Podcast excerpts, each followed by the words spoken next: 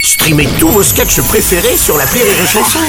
Des milliers de sketchs en streaming, sans limite, gratuitement, gratuitement sur les nombreuses radios digitales Rire et Chanson. Marceau refait l'info sur Rire et Chanson. Vers la fin des blocages pour les agriculteurs, le Premier ministre euh, Gabriel Attal a annoncé une nouvelle batterie de mesures en direction du monde agricole, la troisième en une semaine. Plusieurs syndicats ont indiqué qu'ils allaient lever les blocages.